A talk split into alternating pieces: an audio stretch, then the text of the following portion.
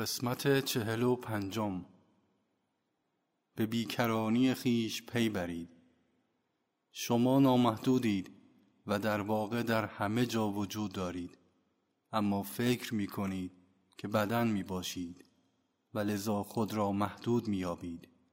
اگر به درون خیش بنگرید و جوهر حقیقی روح خود را تجربه کنید، تشخیص خواهید داد که نامحدود و ماورای تمامی آفرینش می باشید.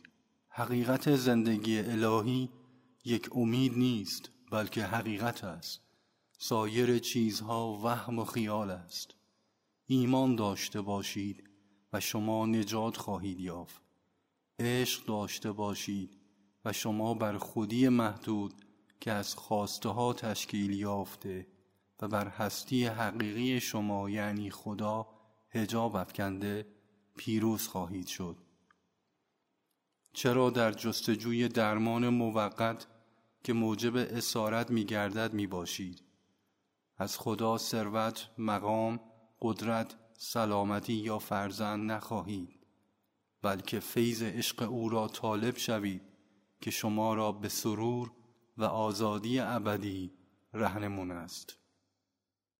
اگر به خاطر من تمام چیزهای جسمانی، ذهنی و روحانی را ترک کنید، من از آن شما خواهم بود.